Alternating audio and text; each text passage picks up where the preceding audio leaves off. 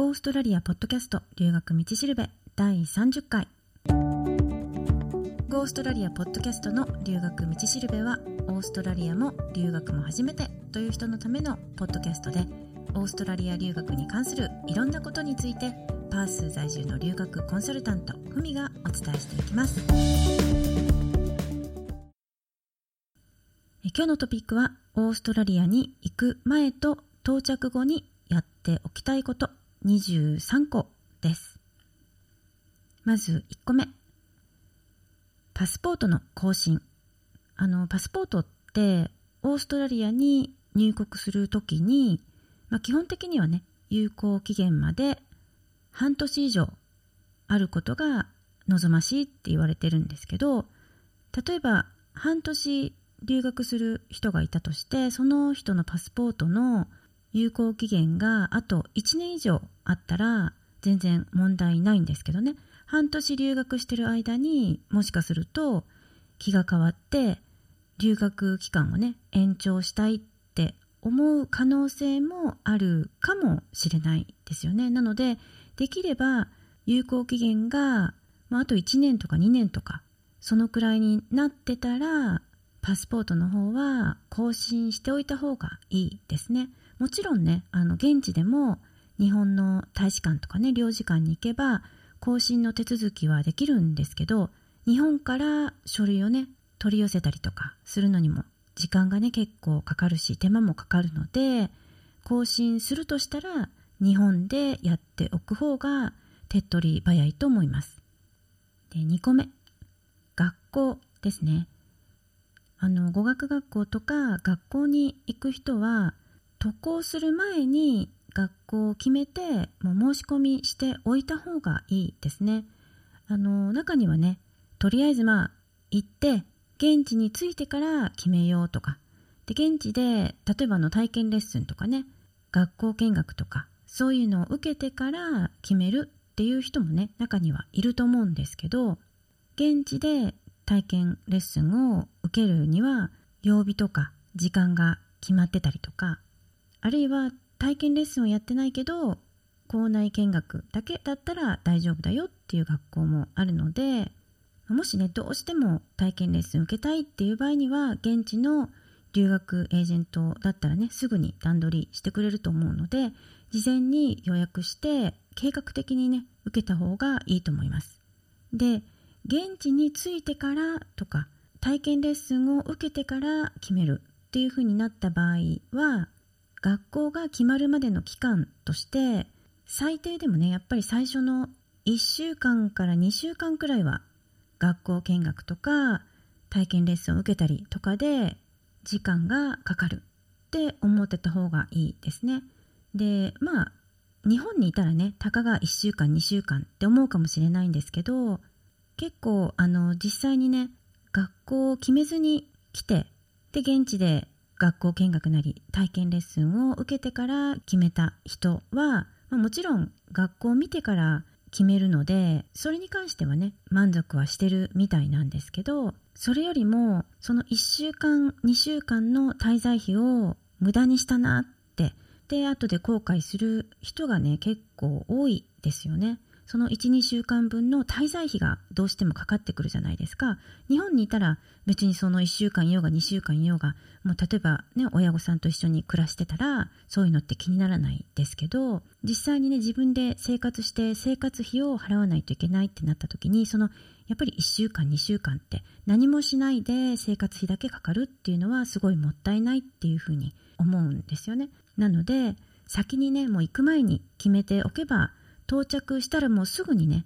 学校が始まるので行ってからねどこの学校にしようかとかどのコースにしようかとか悩んだりこう迷ったりねしなくてもいいので学校に行く場合はできればねオーストラリアに行く前に決めておく方がいいと思います。3個目。滞在先。これあの泊まるところっていうのはこれもねまた行ってから予約すればいいやって思ってる人がかなり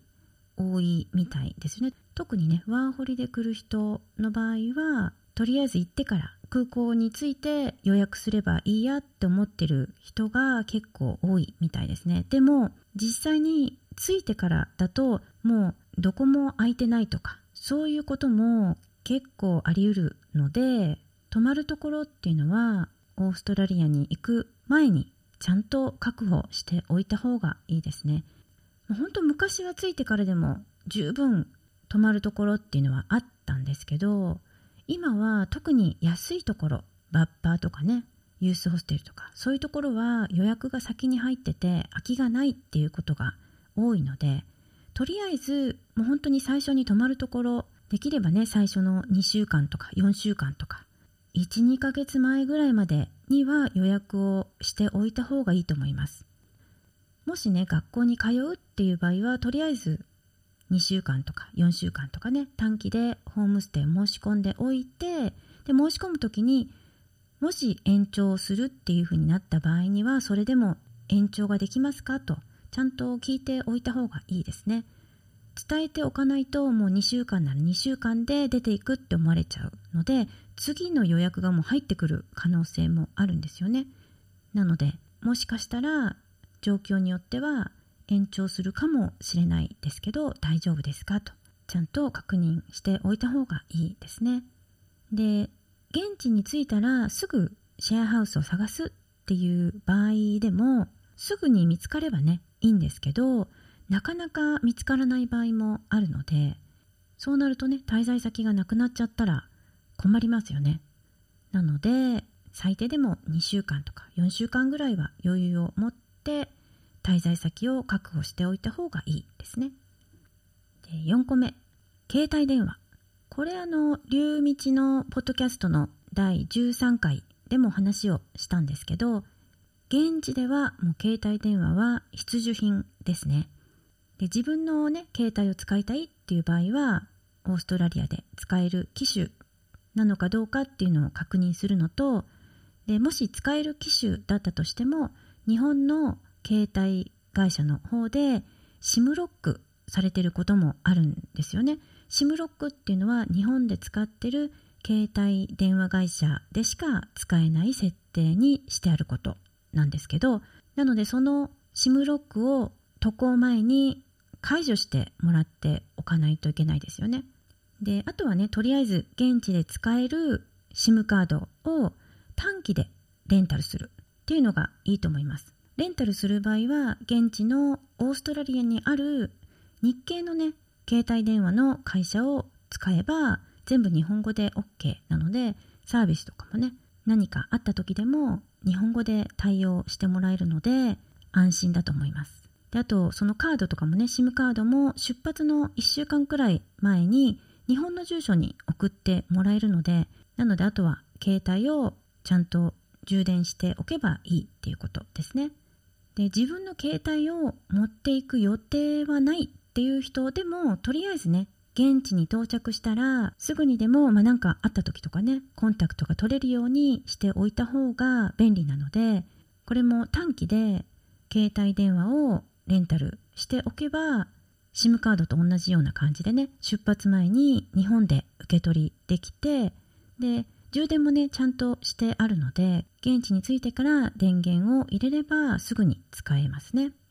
で携帯はね持ってこないっていう人もいるとは思うんですけど携帯持ってこないとか携帯は使わないとか。でその理由として例えば空港にね着いたら無料でね無線 LAN w i f i っていうんですかね。でインターネットが使えるだろうから自分のね iPad とか iPod Touch とかそういうのを持っていけばついてからね、スカイプとか LINE が使えるとか、メールが送れるとか、思ってる人も結構いるとは思うんですけど、実際ね、これ空港に着いてすぐ誰かにね、連絡しないといけなくなったっていうことになった場合、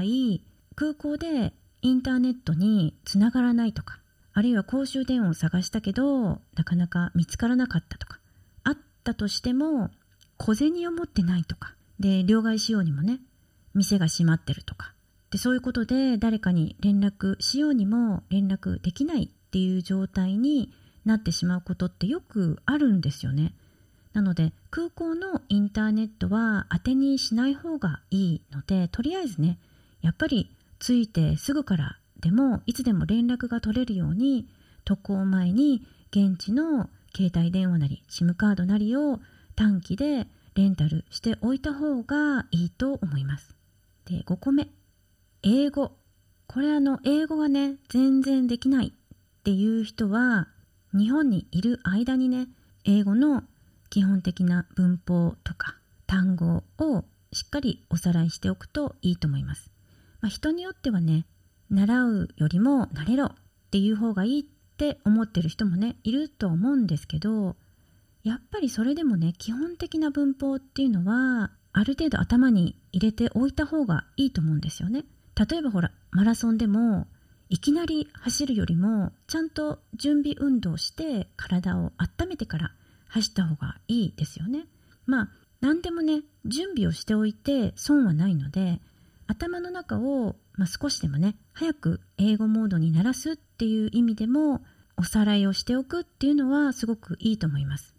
で、まあそのレベル的には、中学校の修了レベルであの全然いいと思います。なので中学校の英語の総まとめみたいなそういうのがあると思うのでそれを、まあ、別に覚えなくてもいいんですけどあこういうのがあったなっていうのが分かるようななんとなくこう記憶がね蘇ってくるなんかそういうのでいいんですけどおさらいをしておく。でまあ余裕があれば高校の英語の総まとめとかでももちろんいいと思うしあとは英語のね音に少しでもこう早くなれるために英語を聞く練習ドラマでも映画でも YouTube でもあるいはあのポッドキャストとかでもいいんですけどとにかく全部英語っていうのがいいと思います。で字幕はねあっても見ない方がいい。でもう分かんなくてもいいのでとりあえずね最初は一つでもこう単語が拾えたら OK みたいなそういう感じで勉強っていうよりは耳を鳴らすっていうそういうふうなこと